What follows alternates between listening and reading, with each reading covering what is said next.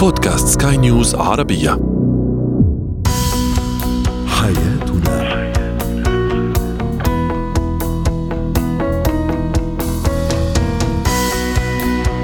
مستمعينا الكرام أهلا بكم معنا إلى حياتنا. فضاؤكم اليومي الذي يعنى بشؤون الأسرة وباقي الشؤون الحياتية الأخرى. والذي يمكنكم الاستماع إليه عبر منصة سكاي نيوز عربيه dot com slash podcast وباقي منصات سكاي نيوز عربية الأخرى. معي أنا أمال شابه سنناقش اليوم موضوع الاندفاع في الاندفاع العاطفي في العلاقة. أيضا سنتحدث عما إذا كان فعلا حلق شعر المولود أو الرضيع بالموس يزيد من كثافته وأخيرا متى نتوقف أو متى يجب أن نتوقف عن مساعدة الآخرين؟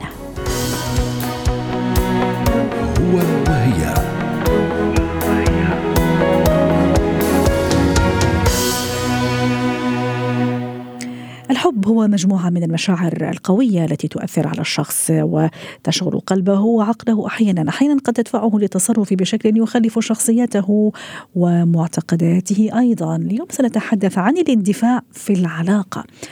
للحديث عن هذا الموضوع تنضم إلينا عبر الهاتف من دبي لما الصفديه الاختصاصية النفسية النفسية والتربوية سعد أوقاتك أستاذة لما ما هو الاندفاع العاطفي؟ ما الذي يجعل شخص يندفع في علاقته أو في العلاقة مع الطرف الآخر؟ نحن طبعا نتحدث عن علاقة في إطارها الاجتماعي وإطارها المعروف والمتفق عليه والذي ستفضي في النهاية إلى تكوين أسرة آه، والخوض في مؤسسة الحياة الزوجية. صحيح عادة اللي بيصير بأنه نحن علاقاتنا مع الآخرين بتكون محكومة بالأشياء اللي نحن بنحملها من الإكتساب اللي أخذناه مدى حياتنا. يعني الشخص اللي ممكن يكون عاش يتيم بحياته طريقة تعامله مع الآخرين تختلف عن الشخص اللي كان هو عايش بأسرة. تخيلي حتى باختياره للشريك. يعني حتى اختيار الشريك بي بي بينعكس. هناك شيء يسمى الاحتياج العاطفي.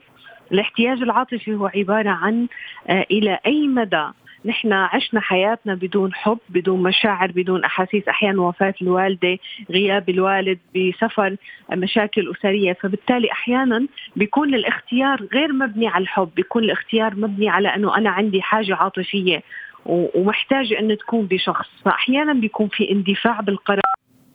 المشاعر تغاضي عن الإهانات تغاضي عن السلوكيات السيئة. وهي نقطة كل شخص بيسمعنا اليوم وهو بيعرف بأنه فعلا أنا علاقتي مع الآخر غير متكافئة، علاقة بتحدى احتياج عاطفي لازم يعيد ترتيب أوراقه. جميل. أيضا فهم المشاعر بشكل جيد فهم أنا مشاعري بشكل جيد. هل فعلا هي مشاعر حقيقية مشاعر أم هي جاية لظرف معين لسبب معين؟ أتحمل مسؤولية هذا المشاعر أيضا آه، أستاذة لما لأنه مش من السهل إني آه، بين قوسين يعني أصحي هذا المشاعر. أو اخلي الطرف الآخر يعيش مشاعر معينة ويندفع عليها ثم فجأة إني مثلا أنسحب من هذه العلاقة. فإني أتحمل مسؤوليتي أيضا أتصور هذا كثير ضروري يخليني ما أندفع. الدفع صحيح هاي من النقاط أيضا اللي بنحكي عنها اللي لها علاقة باحيانا الأشخاص بيعيشوا تجربة عاطفية فاشلة فبعديها بيكون اختيار صريح سريع. دائما النصيحة اللي بعطيها لكل شخص بياخذ آه، آه، نصيحة خلينا نقول بأنه ثلاثة أشهر ليش ثلاثة أشهر ثلاثة أشهر ما بين العلاقة والعلاقة لأنه دماغنا بيكون غير مستقر مشاعرنا غير مستقرة آه، بيكون عندنا دوافع نحن ما بنعرفها ولكن تختبئ باللاوعي فثلاث شهور بتهدى مشاعرنا بنكون أكثر عقلانيين بتخف أحيانا رغبة الانتقام أو أخذ بكرامتي اثنين نصير بنعرف بأنه الشريك الجديد هو ليس كبش الفدا للعلاقة القديمة. يعني لا ذنب له وهو ليس كبش فدا هو شخص دخل آه، على علاقة هو يترجى منها بأن تكون هي علاقة مليئة بالحب والمثالية. جميل. هاي نقطة أيضا جدا مهمة نصيحة لكل الأشخاص اللي داخلين بعلاقة. أولا مثل ما حكينا آه، فلتروا مشاعركم. هل هي فقط احتياج عاطفي؟ أنا فقدت والدي بعمر مبكر فهالشخص عندي إحساس أنه بيعوضني هو هو الحبيب وهو الصديق وهو الزوج ممكن يكون بمثابة أب. النقطة الثانية أن لا يكون بديل لعلاقة فاشلة خرجت منها فأدخل بعلاقة جديدة ويبدو وكأني أثأر لكرامتي بشخص جديد. ممتاز. أستاذة لما أحيانا حتى لما نكون في في هذا العلاقة الاندفاع أيضا يكون ممكن أحيانا بت... إحنا طبعا مش ضد أنه واحد يعبر عن مشاعره وشعوره لكن أحيانا نكون مبالغ جدا في التعبير عن المشاعر في تقديم أشياء ممكن تنازلات. تضحيات تختلف. تختلف تماما عن يعني عن معتقداتي ولا عن شخصيتي. حتى أتساءل لا أنا مش أمال أنا مش أمال اللي كنت يعني قبل مثلا شهر أو شهرين أو مش لما. ف أيضا أتصور هذه كيف أنا لازم أضبط هذا الأمور أستاذ لما وأكون متوازنة أيضا أوازن بين العقل والقلب أيضا. صحيح أنت اختصرتي جوابي بسؤالك اللي هو آه، وازنوا ما بين العقل والقلب. دائما بالعلاقات العاطفية لماذا يقال بأنه الحب أعمى؟ لأنه نحن نكون دائما نرى الإيجابية فقط بالشريك. عقلنا واللاوعي أي سلبية تمر فيه مثلا آه، مصادفة في مطعم هو لم يدفع الفاتورة. أنا لا أقوم بتفسيرها بأنه بخيل. أقوم بتفسيرها بأنه حدثت صدفه لماذا؟ لأنه عقلي هون هو الرسائل تخرج منه فقط قلبي عفوا. مثلا صار موقف وهو آه، شدد على أنه لماذا تكلمتي؟ لماذا نظرتي؟ لماذا تبسمتي؟ لا أفسرها بأنه ممكن يكون عنده شك. أفسرها بان غيره محبة. هون انتبهوا إلى الإشارات. وهي دائما آه، بحواري معك بنكررها هي الإشارات اللي هي أحيانا لا تفسروها بلغة القلب بالعكس فسروها بلغة العقل. لأنها إذا كانت اليوم بنسبة 1% مع بعد خطبة وزواج ستصبح بنسبة 100% فبالتالي هي الإشارات لا تهمل تعطى كل الأهمية والنقطة الثالثة والجدا مهمة أحيانا للأسف حاليا نحن مقلدون. في ثقافة انتشرت على السوشيال ميديا ثقافة الكابلز أو الثنائيات. فبالتالي عندنا صار إحساس من حتى من الدراما والإعلام. صار عندنا نماذج. حب هدايا مفاجآت. الحياة الواقعية هي أبعد ما يكون عن كل ما يذاع الحياة الواقعية هي مسؤوليات. هي أكيد فيها حب وتفاهم ولكن فيها واقع فيها آه، خلينا نقول أقرب إلى نشرة الأخبار. يعني هو تشبيه بأنه حياتنا الواقعية هي أقرب إلى ما يسمى نشرة أخبار بمعنى؟ فيها أحداث. بمعنى. في أحداث مختلفة ها؟ فيها أحداث. من سياسة لاقتصاد لرياضه ل... سياسية واقتصادية وأحيانا أخبار خفيفة منوعة. حياتنا هي أشبه فيها لانها متنوعة مشاكل البيت اجار البيت قصه الأطفال لقاح الطفل. يعني هاي المشاكل إذا لم نكن نمتلك الوعي الكافي والتوازن ما بين العقل والقلب كثير من العلاقات تنتهي بعد سنة زواج. صحيح. آه فكنا بس بنحكي على التوازن ما بين العقل والقلب م- عدم تصديق كل ما يظهر بالسوشيال ميديا من حب وغرام.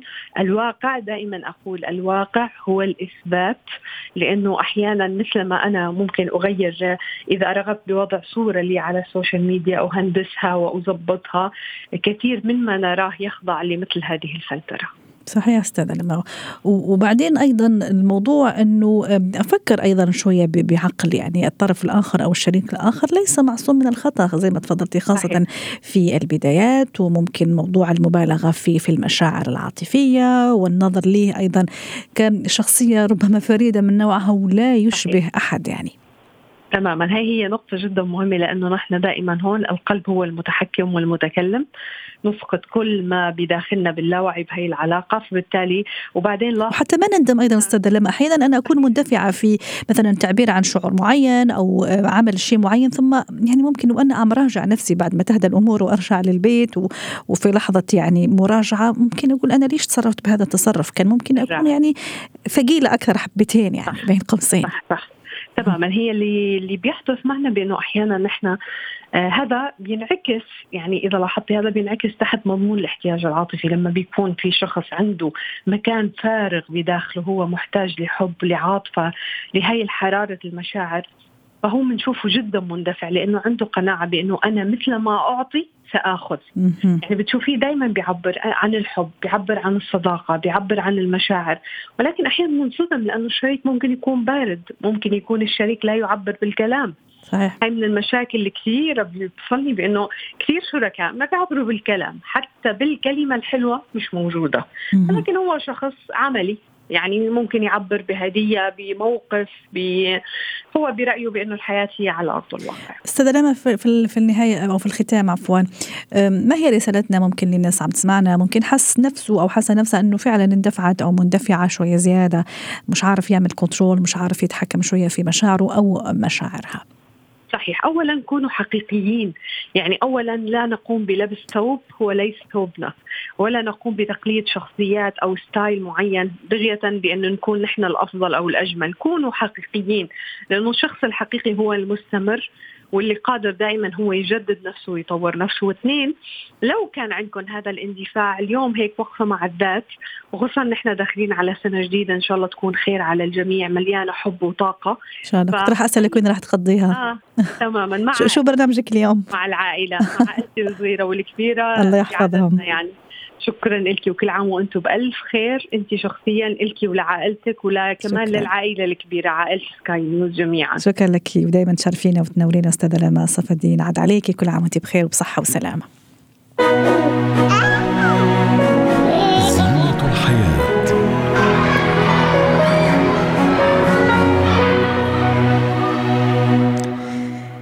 في زينة الحياة سنتحدث عن حلق شعر المولود. هل فعلا آه، يعني هذا الطريقة ستزيد من كثافة شعر المولود للحديث عن هذا الموضوع؟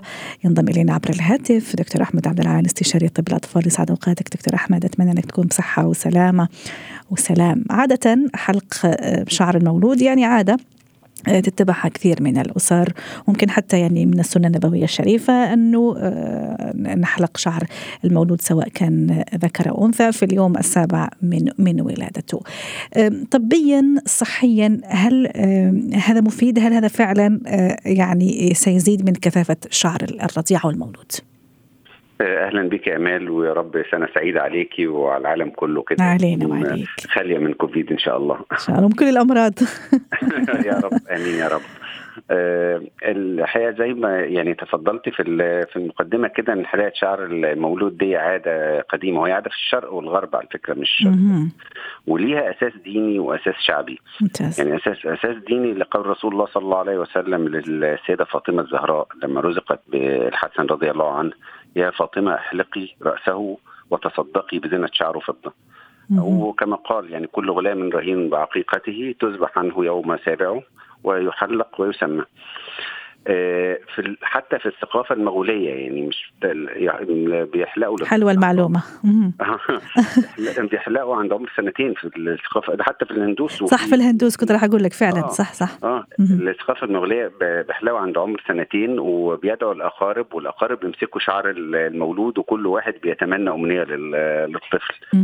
فهي موجودة في في الشرق وفي الغرب يعني. جميل وما بين المعتقدات الدينية وتلك الشعبية دكتور أحمد خلينا نحكي شوي طبيا وصحيا أيضا أكيد شعر المولود يعني خاصة في, في, في, في الأيام الأولى يعني تعلق به بعض الأشياء مع بعض البقايا وما إلى ذلك ورغم أنه نحممه لكن أتصور تبقى عالقة ليس كذلك طبيا صحيا هل مفيد صحي أني أحلق له شعره للرضيع أو للمولود؟ آه، أكيد مفيد طبعا. م. طبيا آه، شعر المولود بيكون عالق عليه زي ما قلت كده شوائب ودماء وبكتيريا من اللي كان موجود عليه أثناء وجوده في الرحم وأثناء الولادة. آه، لما بتولد الطفل الحاجات دي بتكون لازقة أكتر. يعني ما, ما, ما تطلعش لما يستحمى أو لما تغسلي له شعره اللي بتكون مغطية فروة الرأس. ف ودي لو استمرت معاه ممكن تضعف كمان الشعر وتؤدي لالتصاقته فدي طبعا ده, ده أول فايدة لحلق الشعر. تاني حاجة إن الحلاقة بتنشط الغدد الموجودة في وصلات الشعر فبتخليها يعني آه، نشطة أكتر. آه، في خلايا عصبية في فروة الرأس. آه، الخلايا العصبية دي معقدة ومرتبطة بالأذن وبالعين. فوجدوا إن حلق الشعر في في في الفترة الأولى من حياة الطفل بتنشط حاسة السمع والنظر كمان عند الطفل. سبحان الله. آه، آه، في كمان دراسة دراسات اتعملت على حلق الشعر للذكور وللإناث. الدراسة لقيوا إن حلق الشعر للمولود الذكر آه، وهو صغير بيقلل من إصابته بالصلع لما يكبر. آه وبالنسبة للإناث بيقلل تساقط الشعر وتلفه حتى نحن في, في, في بعض الموروثات يعني الشعبية مثلا لما البيبي يكون شعره كثير خفيف يعني وبالعادة البيبي شعره خفيف يقول لك مثلا احلق له آه، حتى الشعر يصير أكثر كثافه هل هذا صحيح؟ في شوية من الصحة ولا لا؟ علميا وطبيا دكتور أحمد؟ لا الحقيقة لا. يعني آه. إحنا قلنا فوائد آه في فوائد كثيره اللي عديناها. بس مش لدرجة يكتف له شعر مش لدرجة الكثافه يعني. طيب. انت عارفة الطفل بتولد بعدد معين يعني إحنا بنتولد بعدد معين من البصيلات اللي في الشعر. ودي ما بتزيدش مع العمر.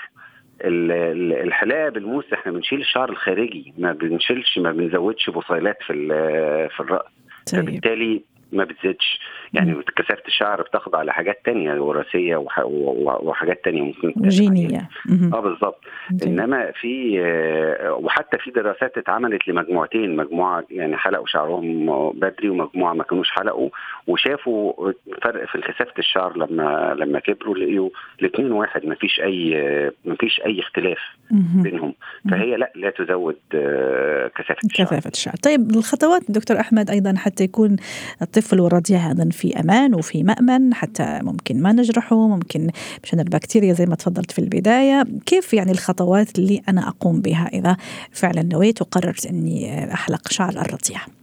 هي في حاجات لازم نكون مت يعني متأكدين منها الأول إن فروه الرأس سليمة يعني ما فيهاش بثور ولا قشور ونستعمل عليها موس أو حاجة زي كده بنضر الطفل أكتر. الأدوات لازم تكون جديدة ومعقمة. آه والموس يكون ديسبوزابل يعني استعمال مرة واحدة يعني. الحلاقة لازم تكون ببطء شديد ولازم تكون في نفس اتجاه نمو الشعر. آه مش العكس. مش العكس. عشان كده بتكون أسهل. بالنسبة للي يحلق لو الأم عندها خبرة وأنا أشك في هذا لأن الأم أصلا بتخاف تحمل طفل يعني أكيد راح تخاف. والطفل آه، كثير الحركة. آه فهي هتستعين بحلاق يكون عنده خبرة في في في الموضوع ده حلاقة الطفل الرضيع في العمر ده. ده بيساعدها يعني بيعمل زي الفوم كده وبماء وصابون وبعد كده بيعمله بالموس بلطف جدا ويشيله. وهو موضوع مش مش صعب. إنما اللي يفرق مع الطفل بعد كده إن هو العناية بالشعر. العناية بالشعر إن هو النظافة الدايمة الغذاء السليم آه، إنه يستعمل شامبوهات خاصة بالأطفال مش الكبار ويفضل إنها تكون من من المواد الطبيعية. فالعنايه بالشعر بعد كده هي اللي بتفرق. يعني الشعر الغير معتنى به بيتساقط أكتر وبيبقى أقل. في عوامل تانية أكيد يعني. وأكيد يعني ينصح دكتور أحمد بعد ما نخلص من هذه العملية أكيد لازم نستخدم ممكن فوطة مبللة بمية ممكن تكون دافئة حتى يعني نمسح المنطقة والأكيد إنه نغير الملابس لأنه الشعر القصير يعني يسبب شوية وخز يعني زي الإبر والدبابيس إذا بدك يعني على على على جسد الرضيع. أكيد أكيد. وبعد الحلاقة طبعا لازم آه، الشاور اللي بعد الحلاقة ده لازم واللبس الجديد أكيد يعني. شكرا لك آه، دكتور أحمد. أتمنى لك عام سعيد وعمر مديد. وان شاء الله ربي يحقق لك كل أحلامك. وما سألتك أنا سألت الساده لما وين رايحين اليوم. وين حتقضوا رأس السنة؟ آه، برضه في البيت. يلا كل عام وأنتم بخير ونشوفك إن شاء الله العام المقبل إن شاء الله بمواضيع أخرى ومهمة ومفيدة للمستمعين. شكرا لك دكتور أحمد.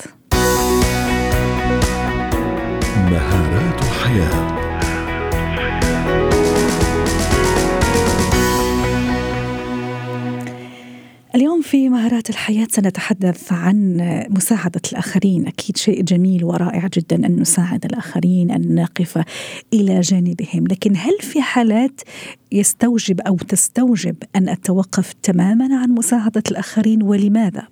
الحديث عن هذا الموضوع ينضم إلينا عبر الهاتف محمد الطيب مدرب حياة سعد أوقاتك أستاذ محمد. متى يجب أن أتوقف عن مساعدة الآخرين؟ أهلا وسهلا كيف الحال؟ الحمد لله بخير وصحه وسلامة. الحمد لله. الموضوع مهم جدا وبالذات في السنة الجديدة. آه يعني ان إحنا النهارده نتكلم في الموضوع ده أنا أكثر واحد هتكره بعد لما أجاوب الأسئلة دي بس ماشي يلا أنت قولوا وخليها على الله وخلي على الله إيه. هو في الأول إحنا آه، لازم نعرف مين الآخرين لأن مش كل الآخرين هيبقوا سواسية صح فالنهارده اتكلمنا ان جنرال وقلنا الآخرين لو زوج أو زوجة طلبوا حاجة من بعض دلوقتي وقالوا سمعنا في الراديو آه، قال ما تساعدش الغير هيبقى أنا اللي في وش المدفع وده شيء خطر جدا. فخلينا نتكلم إن الآخرين خلينا نكون محضر خير ها؟ آه بالظبط طيب. الله ينور عليكي yeah. فخلينا نقول إن إن الدايرة الأولى اللي هو بيعتبروا الأب والأم الزوج الزوجة الابن البنت الأخ الأخت دول اللي إحنا بنحاول نطلعهم بره دايرة الآخرين. تمام؟ آه ما دون ذلك يبقى في تفكير هنا إن أنا أساعد ولا لأ. آه ولو أساعد أساعد مين وإمتى؟ أوقف الموضوع. تمام. فخلينا آه خلينا نتكلم مثلا إمتى آه مع الآخرين أبدأ أوقف إن أنا أساعدهم. رقم واحد لما أكون أنا محتاج المساعدة as basic أنا النهارده محتاج إن المساعدة الأول أو أنا محتاج هذا الوقت النفسي آه يبقى أنا لازم أوقف عن مساعدة الغير لأن أنا محتاج الفول باور آه لحالي. علشان كمان أقدر أساعد. خليني أقول لحضرتك ملحوظة لما بنركب طيارة وتعليمات السلام اللي الكل بيبقى مشغول مين اللي هيقعد جنبه وما بيسمعهاش ده؟ فتعليمات السلام بيقول لما يحصل ضيق تنفس. ساعد نفسك. آه, آه, آه بالظبط. وجنبك حد كبير أو أو حد صغير أنت بتساعده لازم تحط الكمامة الأول على آه يعني أنت تاخد النفس الأول قبل ما تساعده. لأن النهارده أنا لو ما قدرتش أساعد نفسي مش هقدر أساعده. فبالتالي أنا محتاج إن أنا أشتغل على حالي الأول علشان أقدر أساعد الغير. فرقم واحد تستوب أو إن إحنا نوقف مساعدة الغير لما أكون أنا محتاج الشيء ده أو الوقت ده. وبالذات إن إحنا داخلين على سنة جديدة موضوع إدارة الوقت محتاجينه كتير علشان تختلف 2021 عن 2020 ففي إحصائية كانت بتقول إنك لو وفرت ساعة في اليوم إحنا ما نقدرش نشتري وقت. ولكن نقدر نوفر وقت فلو لو ضاع مني ساعة في اليوم في خلال حياتي بالمتوسط عمر الإنسان يضيع منه آه حوالي أربع سنين في حياته. فتخيلي قد إيه إحنا ممكن نضيع آه آه كم ساعة في اليوم بيروحوا مننا ممكن يكونوا في مساعدة في مساعدة الآخرين الغلط أو اللي أنا أكون محتاج المساعدة. ممتاز. طيب رقم واحد لما أكون أنا محتاج المساعدة، رقم اثنين في في عند حضرتك سؤال؟ لا اتفضل. أوكي رقم اثنين لما أكون آه ما أعرفش أساعد.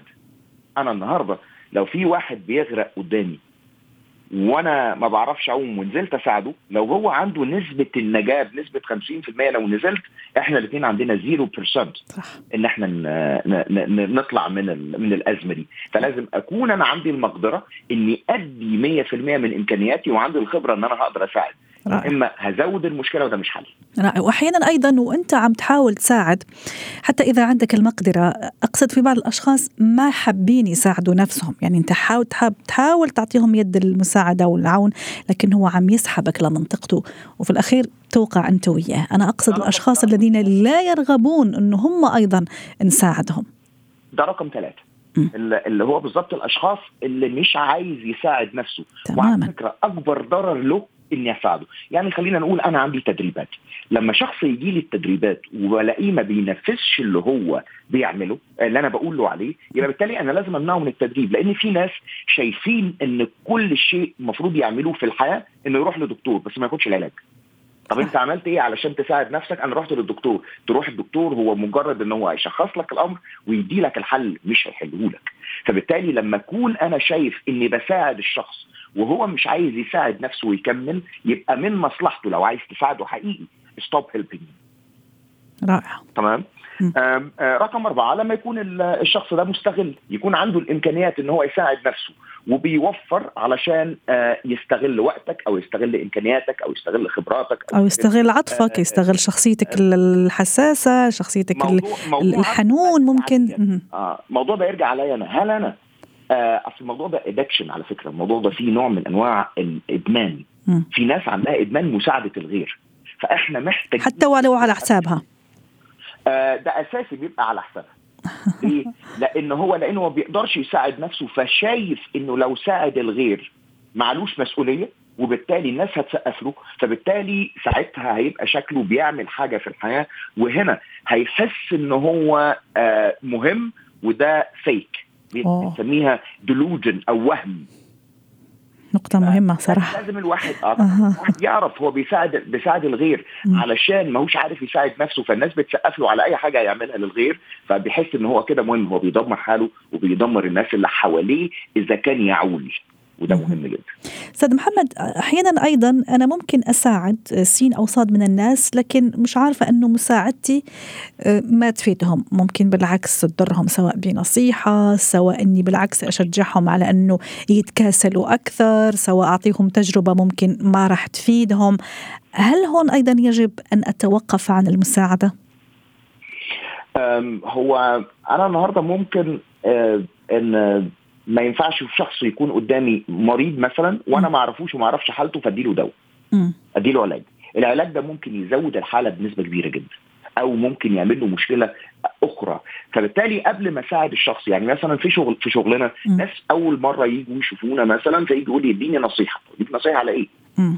أنا ما أعرفكش عشان أدي لك نصيحة. فبالتالي لما أعرفك أعرف إيه النصيحة اللي تنفعك. جميل. لكن نصايح جنرال بيكون عندنا فيها تحفظات إزاي؟ أستاذ محمد باختصار شديد نقطة كثير مهمة أيضا. أحيانا أساعد ويعني أوصل مرحلة إني أحس إني بديت أتعب. خلاص مش قادرة. هل يجب أن أتوقف؟ تماما لازم تتوقف. والمفروض يكون عندي الترمومتر إن قبل ما أتعب أقدر إن أنا أتوقف. لأن لما هبدأ أتعب هيبقى أدائي غلط. ممتاز. شكرا لك أستاذ محمد. طيب أتمنى لك نهاية أو عام سعيد وبداية عام سعيد وجديد ومديد وعمر مديد إن شاء الله في كل الأحلام كل تتحقق. وين راح تقضيه اليوم؟ والله آه، يعني في البيت برضه؟ آه, آه طبعا طبعا. أحسن حاجة. صحيح صحيح.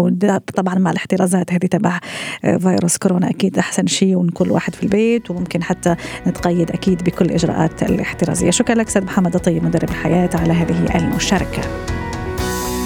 ختام هذه الحلقة من حياة ونهي آخر حلقة طبعا في هذا الموسم. شكرا لكم وإلى اللقاء.